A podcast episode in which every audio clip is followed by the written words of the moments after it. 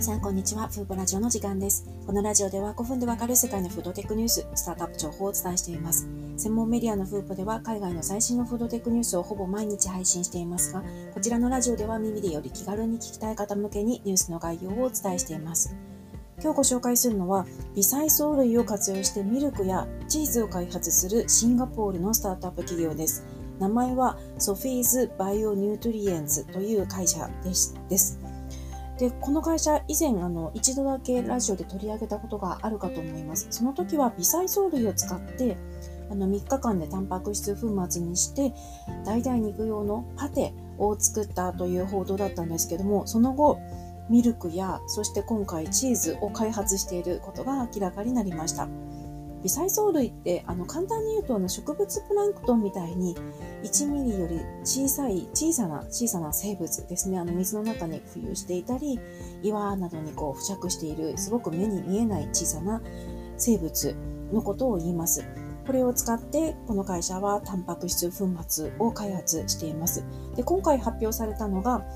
えチェダーチーズに似せたあの代替チーズとなります。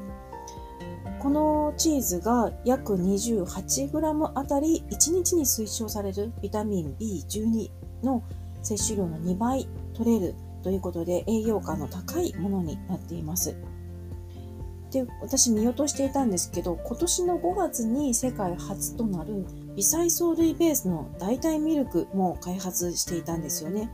あの微細藻類由来のタンパク質と水をこう均質化して混ぜて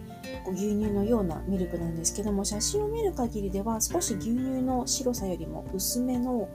なんかこうちょっと見た感じでは水っぽい感じのあのミルクになっていました。実際には飲んでいないのでわからないんですけれども粉末の比率を変えることでタンパク質の割合を最大50%上げることができるということでこれは世界初となる微細藻類ベースのミルクだそうです。でこの会社の強みは独自の微細藻類を培養してたった3日でタンパク質粉末を収穫できることなんですよね。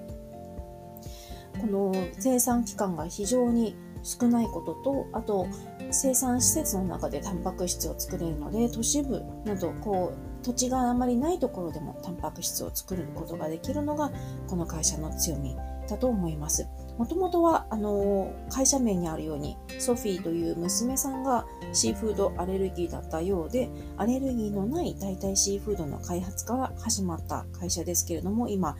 ミルクや、そしてこのミルクを使ったチーズの開発にも広がってきているんですよね。で今回発表された代替チーズは、シンガポールのイングレディオンとの共同開発によるものだそうです。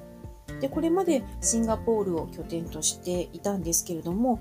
先月にヨーロッパに新たに拠点を追加しまして今はオランダにも拠点を持っています。でこのオランダの場所がバーヘン人間という場所なんですけれどもここはあのこう微細藻類の研究開発が活発なエリアのようですね。藻類研究生産センターであるアルガエパークというこれ割とこういうあのこの藻類の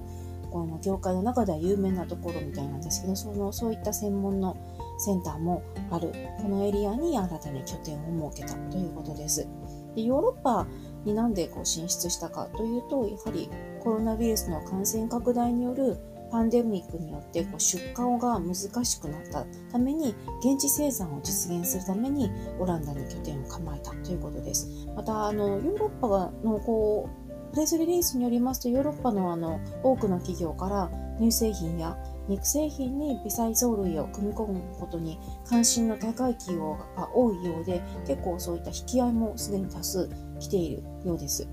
で今後今はシンガポールとオランダベースなんですけども今後3年から5年で収益の70%以上がヨーロッパで生まれるだろうと見込んでいるということです。で、大体、あの、ビーガンチーズ市場に目を向けますと、今、2019年のビーガンチーズ市場が約12億ドル規模だったんですけれども、2027年には44億ドルと今後急成長していくことが期待されていますので、この会社のような微細藻類由来のチーズは、あのアレルギーの心配もありませんし、あの乳糖不対症の人、乳糖が取れない、摂取できない人にも取れるものですので、こう幅広く、幅広い層にリーチできるのかなと思いました。